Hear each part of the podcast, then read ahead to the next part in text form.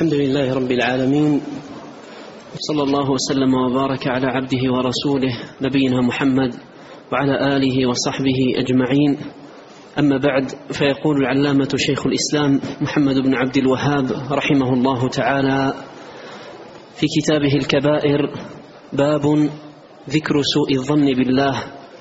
وقول الله تعالى يظنون بالله غير الحق ظن الجاهلية. وقول الله تعالى وذلكم ظنكم الذي ظننتم بربكم أرداكم الآية. وقوله تعالى الظانين بالله ظن السوء عليهم دائرة السوء الآية. بسم الله الرحمن الرحيم. الحمد لله رب العالمين وأشهد أن لا إله إلا الله وحده لا شريك له وأشهد أن محمدا عبده ورسوله صلى الله وسلم عليه. وعلى آله وأصحابه أجمعين. أما بعد قال المصنف رحمه الله تعالى باب ذكر سوء الظن بالله.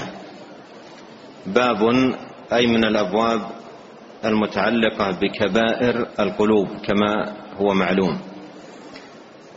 وذلك أن الظن حسنه وسيئه موضعه القلب. موضعه القلب والظن يأتي بمعنى الاعتقاد ويأتي بمعنى الشك ويأتي أيضا بمعنى ما يؤمله المرء ويطمع فيه ويرجوه. ومنه حسن وسيء. وحسنه حسنه الذي هو حسن الظن بالله عز وجل هو خير الأعمال وأفضلها وينبني عليه صلاح عمل العبد وحسن استقامته على طاعة الله وسوء الظن بالله من أسوأ أعمال القلوب وشرها وله أثره السيء على العبد في أعماله. ولهذا قال الحسن البصري رحمه الله تعالى إن المؤمن أحسن الظن بالله فأحسن العمل وإن الفاجر أساء الظن بالله فأساء العمل. وهذا مما يوضح أثر حسن الظن على العبد في صلاح أعماله واستقامته على طاعة الله عز وجل وأثر سوء الظن بالله عز وجل على العبد في أعماله وانحرافه وبعده عن طاعة الله سبحانه وتعالى. ولهذا كان من أعظم ما ينبغي أن يعتني به المسلم في باب أعمال القلوب أن يحسن الظن بالله أن يحسن الظن بالله سبحانه وتعالى.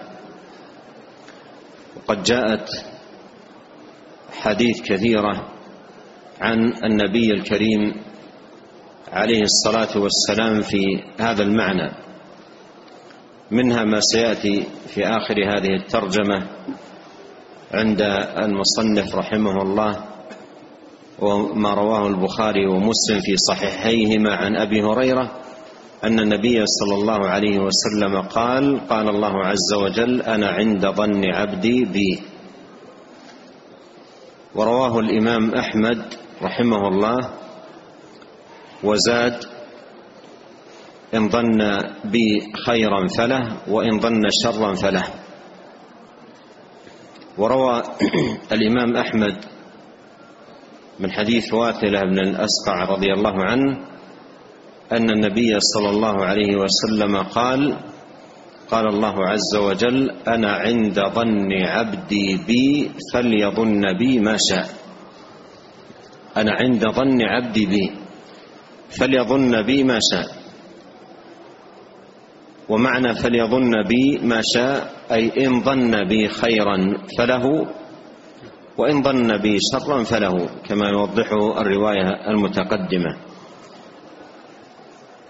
وهذا فيه أن الله عز وجل يعامل العبد بحسب ظنه بربه. ولهذا ينبغي أن يكون المؤمن حسن الظن بالله عز وجل. يرجو رحمة الله يطمع في مغفرته يرجو قبول أعماله يطمع في عظيم نواله سبحانه وتعالى. لا يكون يائسا من رحمة الله ولا قانطا من روح الله. وليعلم أن الله عز وجل لا يتعاظمه ذنب أن يغفره مهما عظمت الذنوب. فعليه أن يقبل على الله عز وجل منيبا تائبا خائفا راجيا في رحمة الله سبحانه وتعالى محسنا الظن في ربه جل وعلا. وليحذر أشد الحذر من سوء الظن بالله. فإن الله عز وجل ذكر هذه الصفة في جملة بل في شنائع أوصاف المنافقين والمشركين. كما قال الله سبحانه وتعالى ويعذب المنافقين والمنافقات والمشركين والمشركات الظانين بالله ظن السوء. ولم يذكر سبحانه وتعالى بل لم يجئ في القرآن عقوبة على عمل مثل ما جاء في عقوبة الظان بالله ظن السوء. وانظر ذلك في تمام هذا السياق. قال عليهم دائرة السوء وغضب الله عليهم ولعنهم وأعد لهم جهنم وساءت مصيرا. أورد رحمه الله تعالى جملة من الآيات بدأها بقول الله عز وجل يظنون بالله غير الحق ظن الجاهلية. وهذا ذكره الله سبحانه في جملة أوصاف المنافقين. في جملة أوصاف المنافقين. حيث ظنوا في الله عز وجل أنه لا ينصر دينه وأنه يخذل نبيه عليه الصلاة والسلام ومن معه. فظنوا بالله جل وعلا ظن السوء ظن الجاهلية.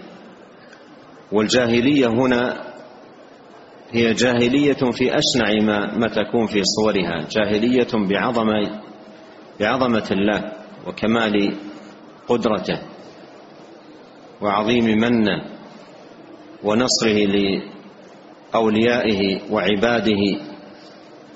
سبحانه وتعالى الظانين يظنون بالله غير الحق ظن الجاهلية ظن الجاهلية.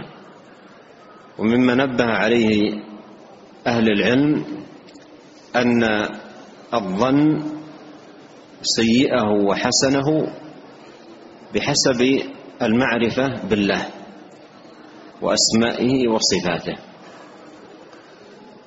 فإن العبد كلما عظم حظه معرفة بالله سبحانه وتعالى وأسمائه جل وعلا وصفاته عظم حسن ظنه بربه.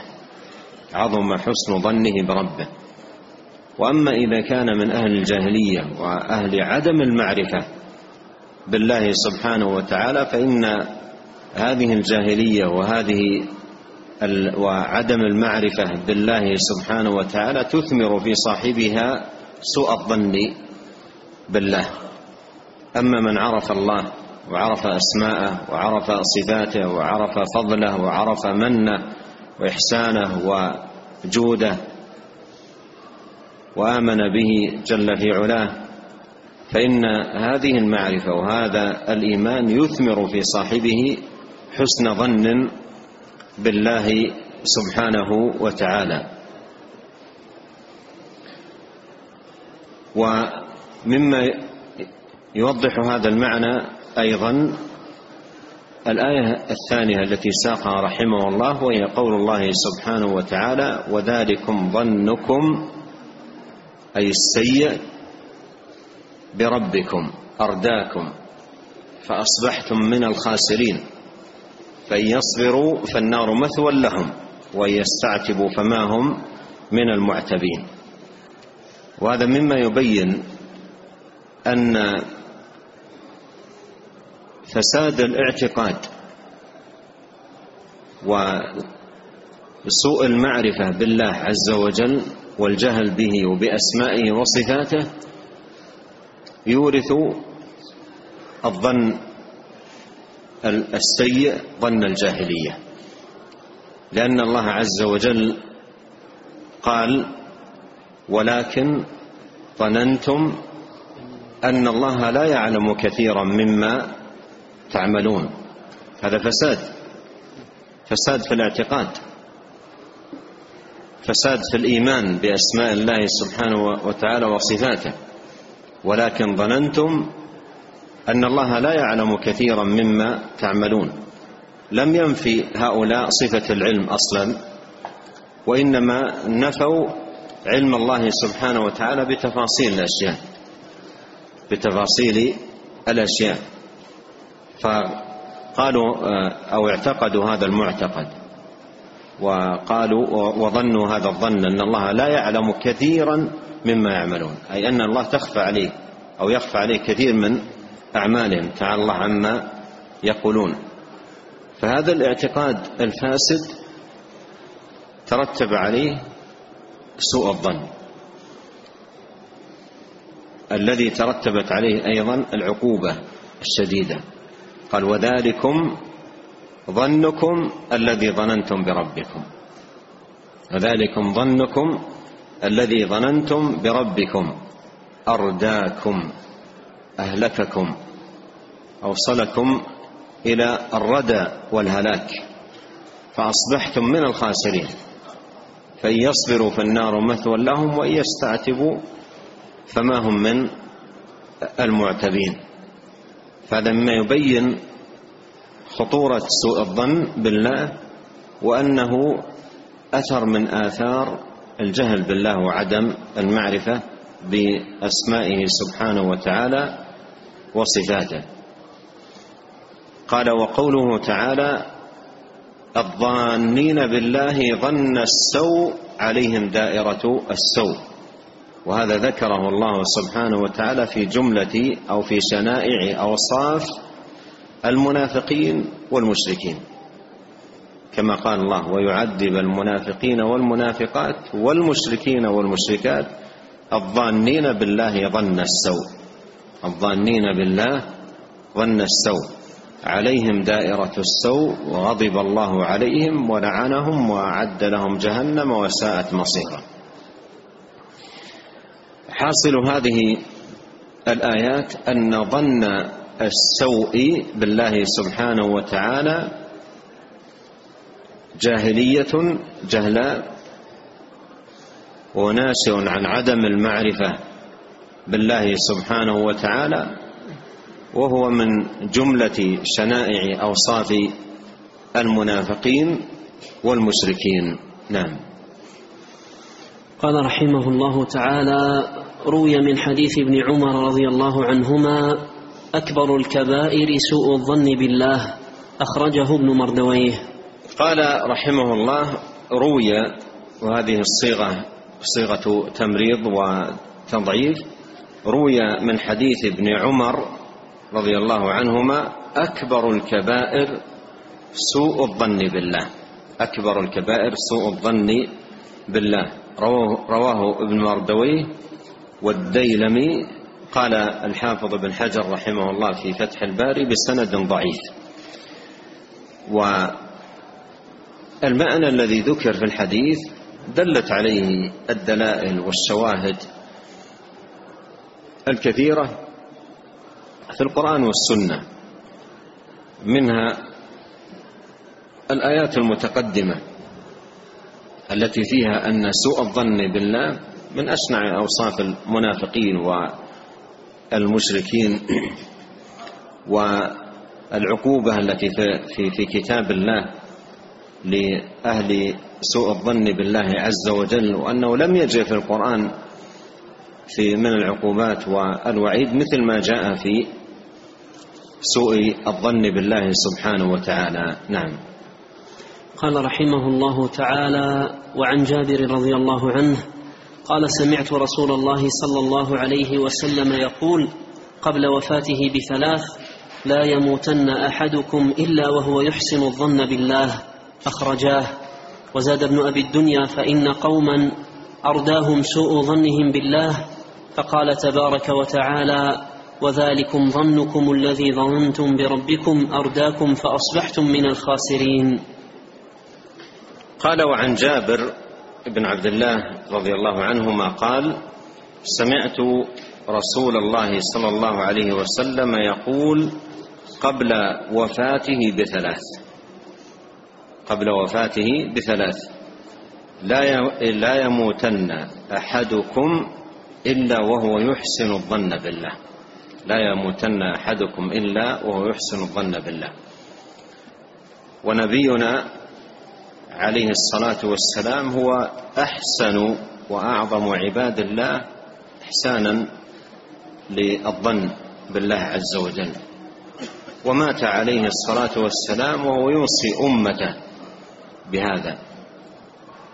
فسمعه جابر رضي الله عنه يقول لا يموتن أحدكم إلا وهو يحسن الظن بالله.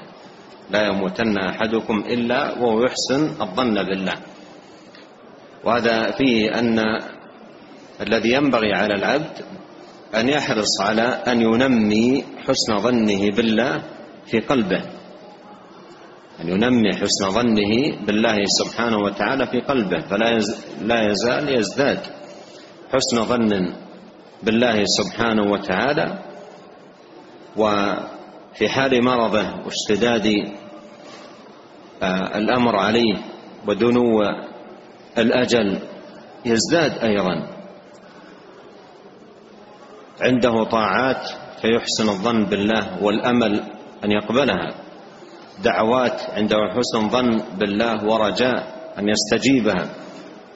ذنوب عنده أمل وحسن ظن بالله أن يعفو عنها فهو يستغفر ويطلب من الله أن يغفر. فلا يزال يزيد عنده حسن ظنه بربه سبحانه وتعالى. فيقول عليه الصلاة والسلام لا يموتن أحدكم إلا وهو يحسن الظن بالله. يحسن الظن بالله أن يغفر له أن يعفو عنه.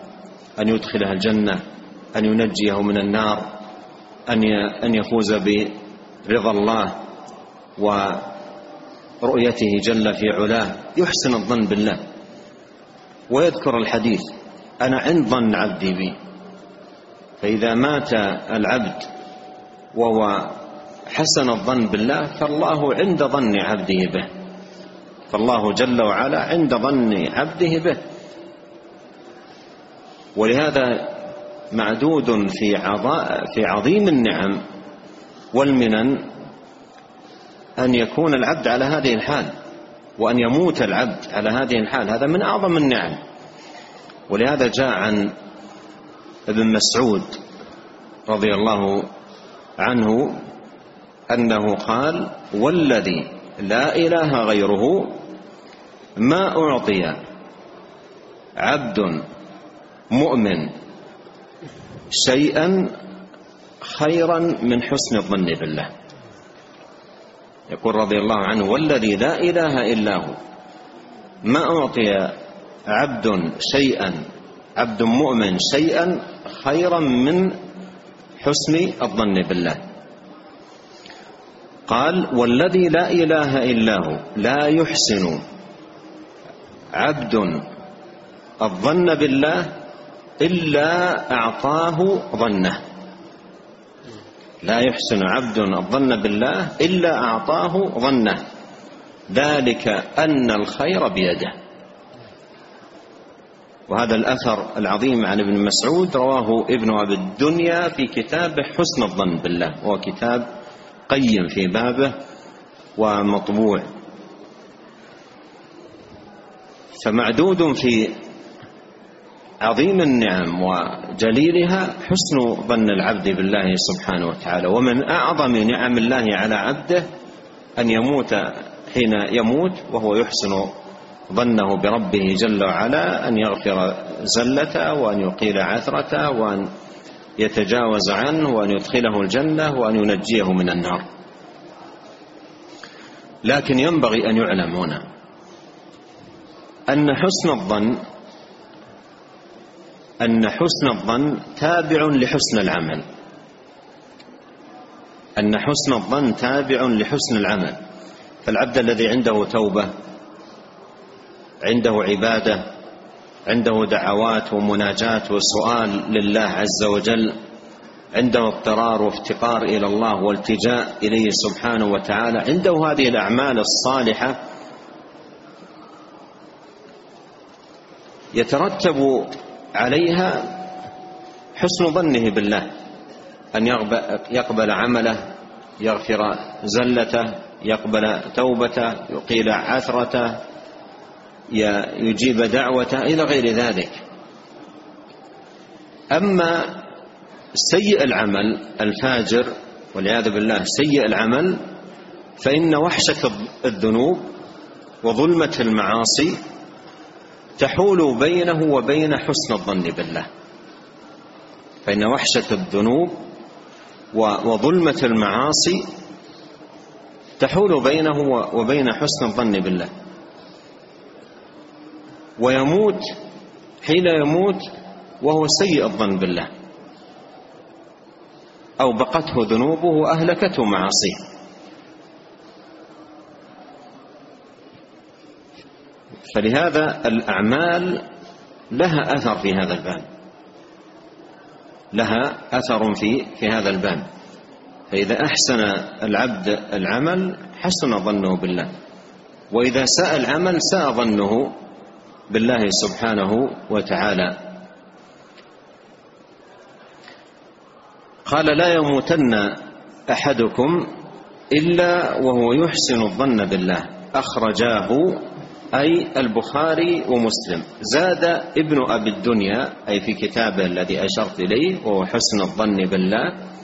وهذه الزيادة أيضا موجودة عند الإمام أحمد في المسند وابن حبان وغيرهما. قال وزاد ابن أبي الدنيا فإن قوما أرداهم أي أهلكهم سوء ظنهم بالله. فقال تبارك وتعالى وذلكم ظنكم الذي ظننتم بربكم أرداكم فأصبحتم من الخاسرين.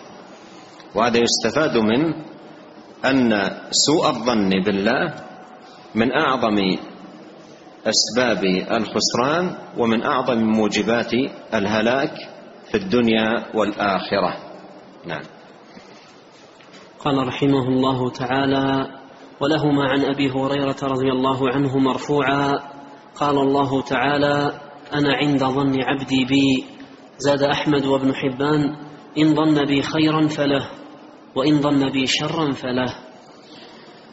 قال ولهما أي البخاري ومسلم عن أبي هريرة رضي الله عنه مرفوعا قال الله تعالى أنا عند ظن عبدي بي. أنا عند ظن عبدي بي. وفي حديث واثلة وأشرت لي قال فليظن بي ما شاء فليظن بي ما شاء. ويفسر ذلك هذه الزيادة التي عند أحمد بن حبان في حديث أبي هريرة إن ظن بي خيرا فله وإن ظن بي شرا فله. إن ظن بي خيرا فله وإن ظن شرا فله. فمن ظن بالله سبحانه وتعالى خيرا فله ما ظن بربه. ومر معنا قول ابن مسعود والذي لا إله غيره لا يحسن عبد بالله الظن إلا أعطاه ظنه. لا يحسن عبد بالله الظن إلا أعطاه ظنه. أي أعطاه ما يظن بربه ويؤمل في مولاه سبحانه وتعالى. ولهذا ينبغي ينبغي أن يكون العبد عظيم الظن الحسن بالله. أن يغفر زلته يرفع درجاته أن يسكنه الفردوس الأعلى. يقول عليه الصلاة والسلام إذا سألتم الله الجنة فاسألوه الفردوس الأعلى. لا يتعاظم سبحانه وتعالى ذنب أن يغفره ولا حاجة يسألها أن يعطيها جل في علاه. ولهذا كل ما قوي حسن الظن قوي الرجاء والطمع والإقبال على الله سبحانه وتعالى. قال زاد أحمد وابن حبان إن ظن بي خيرا فله وإن ظن بي شرا فله أي أن ما يناله العبد هو بحسب ظنه بربه. فإن ظن خيرا فله هذا الظن. وإن ظن شرا بالله عز وجل فله هذا الظن. نعم. قال رحمه الله تعالى باب ذكر إرادة العلو والفساد. وقول الله تعالى تلك الدار الآخرة نجعلها للذين لا يريدون علوا في الأرض ولا فسادا والعاقبة للمتقين. قال رحمه الله باب ذكر إرادة العلو والفساد. إرادة العلو والفساد. والإرادة من جملة أعمال القلوب. من جملة أعمال القلوب. وهذا فيه أن من أعمال القلوب السيئة الواجب الحذر منها أن يحذر الإنسان من أن يكون في قلبه إرادة للعلو في الأرض وإرادة للفساد في الأرض.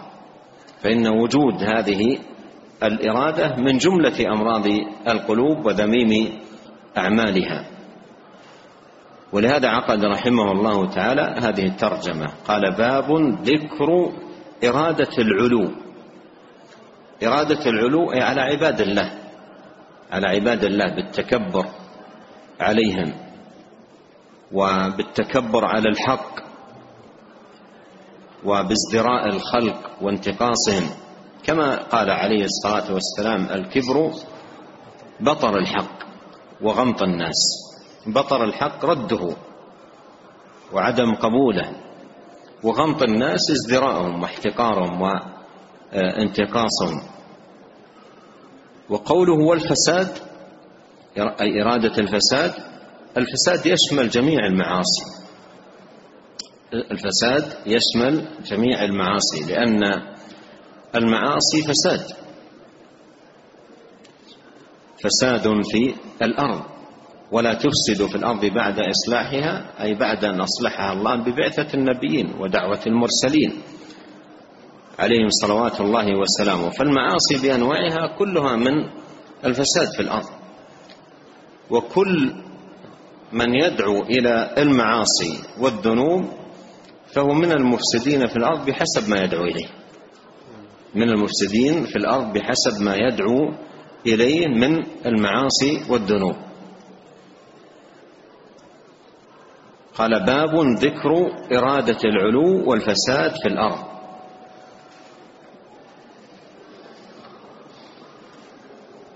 قال وقول الله تعالى تلك الدار الآخرة نجعلها للذين لا يريدون علوا في الأرض ولا فسادا والعاقبة للمتقين. وهذا ذكره الله سبحانه وتعالى في سياق آيات ذم فيها قارون الذي كان من صفته العلو في الأرض والإفساد فيها واستغلال الأموال الطائلة الكثيرة التي آتاه الله سبحانه وتعالى إياها بالإفساد في الأرض والعلو فيها على عباد الله سبحانه وتعالى. فعاقبه الله عز وجل بأشد عقوبة وخسف به وبداره الأرض. فكان عبرة للمعتبرين وعظة للمتعظين في هذا السياق قال تلك الدار الآخرة أي بثوابها العظيم ونعيمها المقيم نجعلها مخصوصة نجعلها أي مخصوصة للذين لا يريدون علوا في الأرض. للذين لا يريدون علوا في الأرض ولا فسادا. لا يريدون علوا أي لا ليس في قلوبهم إرادة الشر والإفساد في الأرض. وإذا كان لا إرادة لهم في العلو في الأرض والإفساد إذا كان لا إرادة لهم في لا الإرادة مكانها القلب. فإذا كان إذا كانت قلوبهم ليس فيها إرادة إرادة إفساد أو إرادة علو في الأرض لزم من ذلك أن تكون إرادتهم إرادة صالحة إرادة طيبة مستقيمة مصروفة إلى الله سبحانه وتعالى وإلى ما فيه رضاه عز وجل. مصروفة إلى ما فيه نفعهم وفائدتهم في الدار الآخرة. فتكون الدار الآخرة لهم دون غيرهم لأن لأن إرادتهم لأن إرادتهم ليس فيها إرادة إفساد في الأرض وليس فيها إرادة علو في الأرض وإنما إرادة مصروفة للصلاح والإصلاح في الأرض وإرادة الثواب من الله سبحانه وتعالى في الدار الآخرة فتكون الدار الآخرة لهم دون غيرهم ولهذا المفسد في الأرض ليس له المفسد في الأرض والذي يريد الفساد في الأرض ويريد العلو في الأرض ليس له في الآخرة من خلاق. وإنما الدار الآخرة جعلها الله سبحانه وتعالى وخصها للذين لا يريدون علوا في الأرض ولا فسادا والعاقبة أي الحميدة والمآل الطيب في الدنيا والآخرة للمتقين دون غيرهم. نعم. قال رحمه الله تعالى عن أنس رضي الله عنه قال قال رسول الله صلى الله عليه وسلم لا يؤمن أحدكم حتى يحب لأخيه ما يحب لنفسه أخرجاه قال عن أنس رضي الله عنه قال قال رسول الله صلى الله عليه وسلم لا يؤمن أحدكم حتى يحب لأخيه ما يحب لنفسه. اخرجاه أي البخاري ومسلم. لا يؤمن أحدكم النفي هنا للإيمان هو نفي للإيمان الواجب. ونفي الإيمان الواجب يستحق عليه من نفي عن الإيمان العقوبة. لأن, لأن هذا أمر أوجبه الله. لأن هذا أمر أوجبه الله سبحانه وتعالى. فمن لم يفعله استحق العقوبة. فالله عز وجل أوجب على المؤمن أن يحب لأخيه ما يحب لنفسه. أن يحب لأخيه ما يحب لنفسه. والمحبة مكانها القلب. وهذا فيه أن المؤمن سليم القلب تجاه إخوانه. ليس فيه غل ولا حقد ولا حسد ولا ضغائن ولا غير ذلك بل يحب لهم الخير. بل يحب لهم الخير بل يحب لهم من الخير مثل ما يحب لنفسه. لا يحسدهم لا يحقد عليهم لا يحمل سخاء في صدوره تجاههم بل سليم الصدر تجاه إخوانه المسلمين. ولا تجعل في قلوبنا غلا للذين آمنوا. ربنا إنك رؤوف رحيم. فمن لم يكن كذلك فإن الإيمان الواجب ينفع عنه كما في الحديث. لأنه ترك شيئا أوجبه الله سبحانه وتعالى عليه. قال لا يؤمن أحدكم حتى يحب لأخيه ما يحب لنفسه. وكما عرفنا المحبة مكانها القلب. وهذا معناه أن يكون قلب المسلم قلبا نظيفا نقيا نزيها. ليس فيه إضمار شر وإرادة شر وإرادة فساد في الأرض وإرادة علو على عباد الله سبحانه وتعالى بل هو مع المؤمنين وفيهم يحب لهم ما يحب لنفسه من الخير. ولهذا من كان يحب لي من كان بهذا الوصف يحب لإخوانه المسلمين ما يحب لهم في الخير هذا من علامات من علامات ودلائل أنه لا يريد علوا في الأرض ولا فسادا. وهذا وجه إيراد المصنف رحمه الله تعالى لهذا الحديث والذي بعده تحت هذه الترجمة.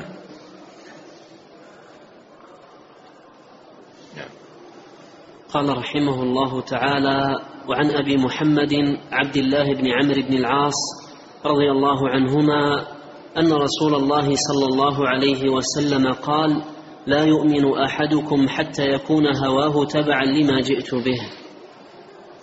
قال وعن أبي محمد عبد الله بن عمرو بن العاص رضي الله عنهما أن رسول الله صلى الله عليه وسلم قال لا يؤمن أحدكم حتى يكون هواه تبعا لما جئت به. لا يؤمن أحدكم الإيمان أي الإيمان الواجب. لا يؤمن أحدكم أي الإيمان الواجب حتى يكون هواه أي ميل نفسه تبعا لما جئت به. أي أي أن يكون محبا للسنة. محبا لهدي النبي الكريم عليه الصلاة والسلام مؤثرا له على غيره غير مبغض لهديه. صلوات الله وسلامه عليه. لا يؤمن العبد الإيمان الواجب حتى يكون بهذه الصفة. هواه أي ميل نفسه تابع لما جاء به الرسول صلوات الله وسلامه عليه. نعم. قال رحمه الله تعالى باب العداوة والبغضاء. وقول الله تعالى فإن تنازعتم في شيء فردوه إلى الله والرسول. الآية وقال الله تعالى قد كانت لكم أسوة حسنة في إبراهيم. الآية قال باب العداوة والبغضاء. العداوة أي للمؤمنين والبغضاء لهم. والعداوة والبغضاء هذه من أعمال القلوب. والإسلام جاء ليؤلف بين المؤمنين وليحقق بينهم المحبة والتواد والترابط والتآخي والتعاون. المؤمن للمؤمن كالبنيان يشد بعضه بعضا. مثل المؤمنين في توادهم وتراحمهم مثل الجسد الواحد. إذا اشتكى منه عضو تداعى له سائر الجسد بالحمى والسهر. لا تباغضوا ولا تدابروا وكونوا عباد الله إخوانا. المسلم أخو المسلم. فالشريعة جاءت بما يعمق هذه الأخوة ويمتنها ويقويها. وجاءت بالتحذير من كل أمر يوهي هذه الأخوة. ومن ذلكم أن تنطوي القلوب على عداوات وأن تنطوي القلوب على بغضاء. فهذا لا ينبغي أن يكون بين المؤمنين. المؤمن يحب لأخيه ما يحب لنفسه. المؤمن يحب لأخيه ما يحب لنفسه ولا ينطوي قلبه على العداوة وعلى البغضاء لأخيه آه، المسلم بل يجعل عداوته وبغضاءه لغير المسلمين. قد كانت لكم أسوة حسنة في إبراهيم والذين معه إذ قالوا لقومهم أي الكفار إنا براء منكم ومما تعبدون من دون الله كفرنا بكم وبدا بيننا وبينكم العداوة والبغضاء أبدا حتى تؤمنوا بالله وحده. فالعداوة والبغضاء لا يجعل المسلم لإخوانه المسلمين وإنما يجعلها للكفار يبغضهم ويعاديهم. أما إخوانه المسلمين فإنه يحبهم ويواليهم. ولهذا عقد رحمه الله تعالى هذه الترجمة. قال باب العداوة والبغضاء. عقدها للتحذير من المعاداة المسلمين من البغض للمسلمين وأنه لا ينبغي أن يكون ذلك. وأورد رحمه الله تعالى تحت هذه الترجمة آيتين. الأولى قول الله عز وجل فإن تنازعتم في شيء فردوه إلى الله والرسول. والثانية قول الله عز وجل قد كانت لكم أسوة حسنة. في إبراهيم والذين معه إذ قالوا لقومهم إنا براء منكم ومما تعبدون من دون الله كفرنا بكم وبدا بيننا وبينكم العداوة والبغضاء أبدا حتى تؤمنوا بالله وحده. أما الآية الأولى فإن المصنف رحمه الله أوردها تبيانا أن المسلمين كلما اجتمعوا على الكتاب والسنة والرد إلى الكتاب والسنة زالت عنهم العداوات. إذا كانوا كلهم معظمين الكتاب والسنة محتكمين إلى الكتاب والسنة إذا قيل لأحدهم هذا حكم الله لزم الحكم ورضي به فإن العداوات تزول وتتبدد. بينما إذا وجد في المسلمين من لا يحكم الكتاب والسنة أو لا يقبل حكم الكتاب والسنة أو يرد حكم الكتاب والسنة ولو في قضايا معينة فإن هذا مما يوجد البغضة وهذا وجه إرادة المصنف رحمه الله تعالى لهذه الآية. ومن ذلكم قول النبي عليه الصلاة والسلام ولا تباغضوا ولا تباغضوا. قال النووي رحمه الله في شرحه لصحيح مسلم قال بعض العلماء وفي النهي عن التباغض إشارة إلى النهي عن الأهواء المضلة الموجبة للتباغض. وفي النهي عن التباغض نهي عن الأهواء المضلة الموجبة للتباغض. انتهى كلامه. هذا يفيدنا أن الأهواء والبدع والضلالات وكون الإنسان يركب هواه ورأيه ماذا يحدث في المجتمع؟ البدعة توجب الفرقة والسنة توجب الجماعة ولهذا يكون أهل السنة والجماعة وأهل البدعة والفرقة. فإذا لا النهي عن العداوة والبغضاء يتطلب من أمة الإسلام أن يجتمعوا على كتاب الله وسنة رسوله صلى الله عليه وسلم فإذا اجتمعوا عليهما ذهبت عنهم العداوة والبغضاء. ما داموا معتصمين بحبل الله سبحانه وتعالى المتين. وأما الآية الثانية وهي قول الله عز وجل قد كانت لكم أسوة حسنة في إبراهيم والذين معه إذ قالوا لقومهم إنا براء منكم ومما تعبدون من دون الله كفرنا بكم وبدا بيننا وبينكم العداوة والبغضاء. أبدا حتى تؤمنوا بالله وحده حتى تؤمنوا بالله وحده. معنى ذلك إذا آمنوا بالله وحده ماذا يكون؟ انتهت العداوة والبغضاء انتهت لأن انتهى موجبها. وهذا مما يدل على أنه لا يجوز أن يكون أن تكون العداوة والبغضاء للمؤمنين.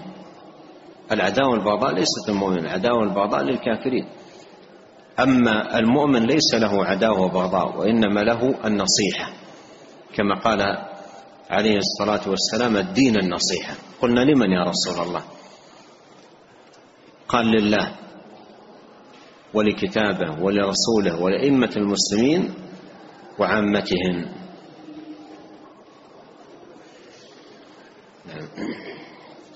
قال رحمه الله تعالى باب الفحش. وقول الله تعالى إن الذين يحبون أن تشيع الفاحشة في الذين آمنوا لهم عذاب أليم. وقوله, وقوله تعالى إذا نصحوا لله ورسوله ما على المحسنين من سبيل الآية. قال باب الفحش والفحش أصله عند العرب في كل شيء خرج عن مقداره وحده حتى يستقبح. كل شيء خرج عن حده ومقداره زاد عن حده ومقداره زيادة صار صار بها قبيحا.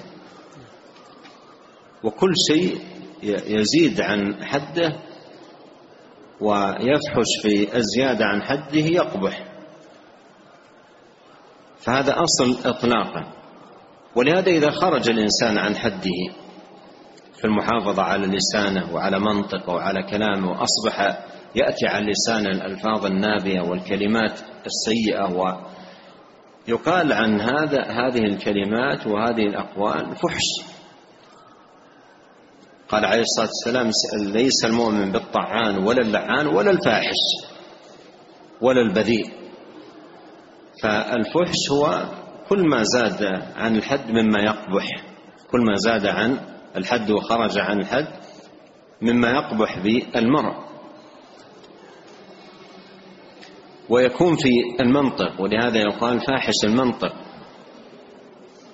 و ويكون في الأعمال تكون أعمال الإنسان فاحشة. ولهذا قال جل وعلا ولا تقربوا الزنا إنه كان فاحشة. ومن الفاحشة أيضا التي تتعلق بالزنا الحديث عنه بما يدعو إلى انتشاره وشيوعه وتهييجه وتحريكه بين الناس.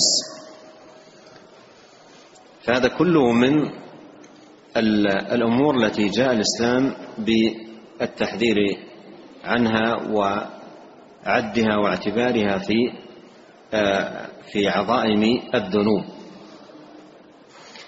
قال وقول الله تعالى إن الذين يحبون أن تشيع الفاحشة. في الذين آمنوا لهم عذاب أليم. يحبون أن تشيع أن تشتهر وأن تنتشر. يحبون أن تشيع أي أن تشتهر وأن تنتشر وأن تفشو في آه، الناس. الفاحشة أي الشنيعة القبيحة المستفضعة في الذين آمنوا أي في أوساط المؤمنين. في أوساط آه، المؤمنين لهم عذاب أليم. أي عقوبتهم عند الله سبحانه وتعالى العذاب الأليم. هذا دليل على أن حب شيوع الفاحشة وانتشارها من كبائر الذنوب لأن الله توعد من فعل ذلك بالعذاب الأليم مما يدل على أن ذلك من الذنوب العظيمة. نعم. وقوله تعالى إذا نصحوا لله ورسوله ما على المحسنين من سبيل الآية؟ هذا فيه أن من نصح لله ورسوله نصح لله أي بالإيمان به وتوحيده وإخلاص الدين له جل وعلا والبعد عن الإشراك به والدعوة إلى دينه سبحانه وتعالى ونصح لرسوله عليه الصلاة والسلام بطاعته واتباعه وتصديق أخباره والانتهاء عن نواهيه صلوات الله وسلامه عليه أن من كان كذلك فهو محسن فهو من المحسنين. لأن لأن فعاله وأقواله انطوت على النصيحة. أما من لم يكن ناصحا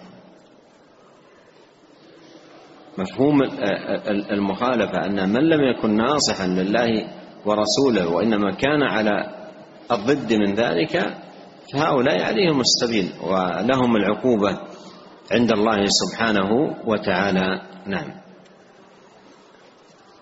قال رحمه الله تعالى باب ذكر مودة أعداء الله. وقول الله تعالى لا تجد قوما يؤمنون بالله واليوم الآخر يوادون من حاد الله ورسوله ولو كانوا آباءهم. الآية. وقوله قل إن كان آباؤكم وأبناؤكم وإخوانكم وأزواجكم وعشيرتكم وأموال اقترفتموها وتجارة تخشون كسادها ومساكن ترضونها أحب إليكم من الله ورسوله وجهاد في سبيله فتربصوا فتربصوا حتى يأتي الله بأمره والله لا يهدي القوم الفاسقين وقوله ولا تركنوا إلى الذين ظلموا فتمسكم النار الآية. وقال أبو العالية لا ترضوا لا ترضوا بأعمالهم. وروي عن ابن عباس رضي الله عنهما لا تميلوا إليهم كل الميل في المحبة ولين الكلام والمودة. نعم. قال رحمه الله باب ذكر مودة أعداء الله. باب ذكر مودة أعداء الله. والمودة مكانها القلب. ولهذا أورد رحمه الله تعالى هذه الترجمة في جملة أعمال القلوب السيئة. قال باب ذكر مودة أعداء الله. والمودة هي المحبة. وأعداء الله سبحانه وتعالى وأعداء دينه ليس لهم في قلوب المؤمنين إلا البغض وبدا بيننا وبينكم العداوة والبغضاء فليس لهم إلا البغض. فإن المحبة في الله والبغض في الله محبة المؤمن في الله وبغضه في الله وذلك أوثق عرى الإيمان. فلا يجوز لمؤمن لا يجوز لمن يؤمن بالله واليوم الآخر أن يواد أعداء دين الله. لا لا يجتمعان. ولهذا أورد رحمه الله قول الله عز وجل لا تجد قوما يؤمنون بالله واليوم الآخر يوادون من حاد الله ورسوله ولو كانوا آباءهم أو أبناءهم أو إخوانهم أو عشيرتهم. وهذا فيه أن من مقتضيات الإيمان العظيمة عدم موادة من حاد الله سبحانه وتعالى ورسوله ولو كان أقرب قريب ولو كان أقرب قريب أبا أو ابنا أو أخا أو عما أو خالا أو غير ذلك. فمن كان محادا لله ورسوله ليس له في قلوب المؤمنين إلا البغضاء. فإذا انعكس آه، آه، في المؤمنين أو في أهل الإيمان من يواد أعداء دين الله فهذا من عظائم الذنوب لأن الإيمان الصادق بالله واليوم الآخر لا يجتمع معه في في قلب واحد موادة أعداء دين الله سبحانه وتعالى. وأورد قول الله عز وجل قل إن كان آباؤكم وأبناؤكم وإخوانكم وأزواجكم وعشيرتكم وأموال اقترفتموها وتجارة تخشون كسادها ومساكن ترضونها. هذه محاب ثمانية ذكرت في هذه الآية الكريمة.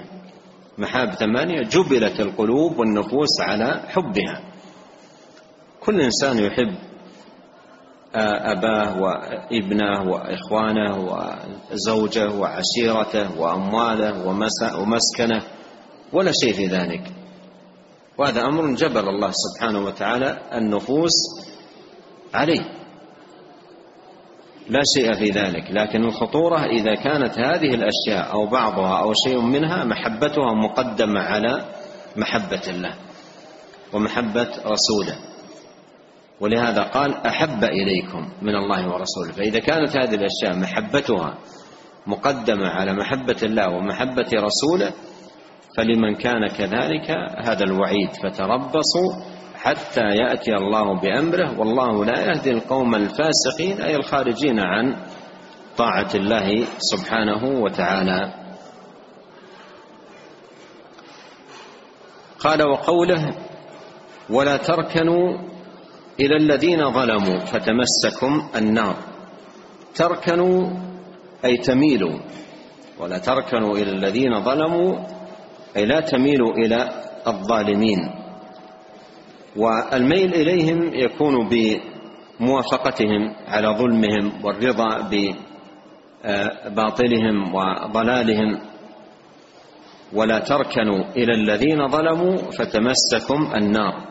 وهذا فيه أن الركون إلى الظالمين بالميل إليهم وموادتهم ومحبتهم من كبائر الذنوب وعظائم الآثام ولهذا قال فتمسكم النار قال أبو العالية أي في معنى الآية لا ترضوا بأعمالهم وهذا من معاني الركون إلى الذين ظلموا الرضا بأعمالهم.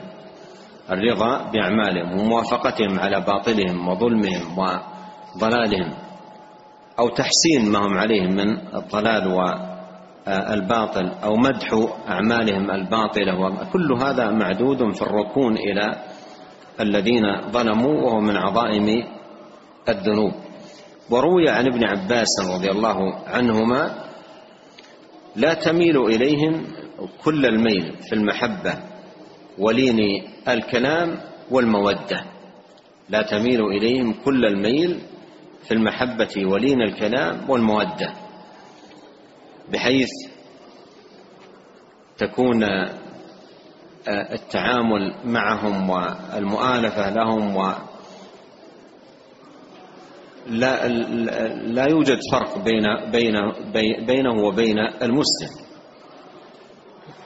وهذا معنى كلامه قال لا تميلوا إليهم كل الميل في المحبة ولين الكلام. لكن إن أحب المسلم أباه الكافر المحبة الطبيعية على خدمته له ورعايته له فلا يلام على هذه المحبة الطبيعية.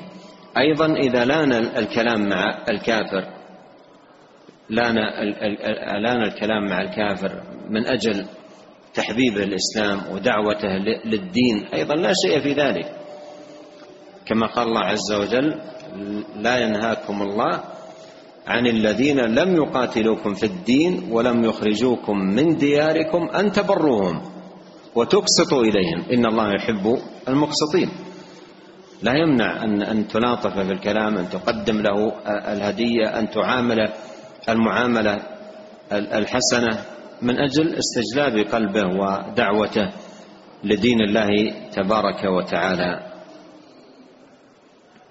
نعم. قال رحمه الله تعالى وعن ابن مسعود رضي الله عنه أن رسول الله صلى الله عليه وسلم قال المرء مع من أحب أخرجاه. قال وعن ابن مسعود رضي الله عنه أن رسول الله صلى الله عليه وسلم قال المرء مع من أحب. أخرجاه أي البخاري ومسلم. المرء مع من أحب. هذا عام. إن كان مع إن كان يحب المؤمنين فهو معهم ويحشر معهم وإن كان يحب الكافرين وأعداء الدين فهو معهم ويحشر معهم. فالمرء مع من أحب. فإذا كان يحب أهل الإيمان حشر معهم. ولهذا الصحابة رضي الله عنهم فرحوا بهذا الحديث فرحا عظيما. حتى قال أنس رضي الله عنه ما فرحنا بعد فرحنا بالإسلام بشيء مثل فرحنا بقول النبي صلى الله عليه وسلم المرء مع من أحب. فرحوا بذلك قال وأنا أحب أبو بكر وعمر وأرجو أن يحشرني الله معهم وإن لم ألحق بهم أي في الأعمال. فالشاهد أن قوله المرء مع من أحب تدل بعمومها أنه لا يجوز أن يكون في القلب موادة لأعداء الدين. لأن إن وجد في قلبه موادة لأعداء الدين فالمرء مع من أحب. المرء مع من يود. إذا كان المودة والمحبة مصروفة لأعداء دين الله عز وجل فإن من كان كذلك حشر معهم. وهذا وجه إرادة المصنف رحمه الله لهذا الحديث في هذه الترجمة أخذا من عموم الحديث. المرء مع ما المرء مع من أحب. ونسأل الله الكريم بأسمائه الحسنى وصفاته العليا أن يرزقنا أجمعين حبه. اللهم إنا نسألك حبك وحب من يحبك والعمل الذي يقربنا إلى حبك. نسأله جل وعلا أن يصلح لنا أجمعين ديننا الذي هو عصمة أمرنا وأن يصلح لنا دنيانا التي فيها معاشنا وأن يصلح لنا آخرتنا التي فيها معادنا. وأن يجعل الحياة زيادة لنا في كل خير والموت راحة لنا من كل شر وأن يغفر لنا ولوالدينا ولمشايخنا وللمسلمين والمسلمات والمؤمنين والمؤمنات الأحياء منهم والأموات.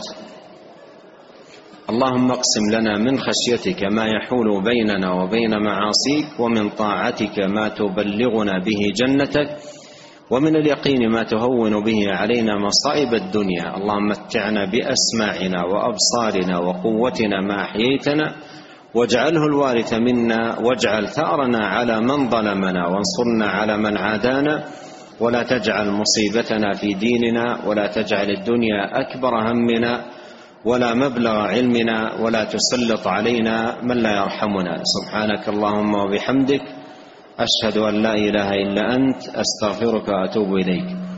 اللهم صل وسلم على عبدك ورسولك نبينا محمد وآله وصحبه أجمعين. جزاكم الله خيرا.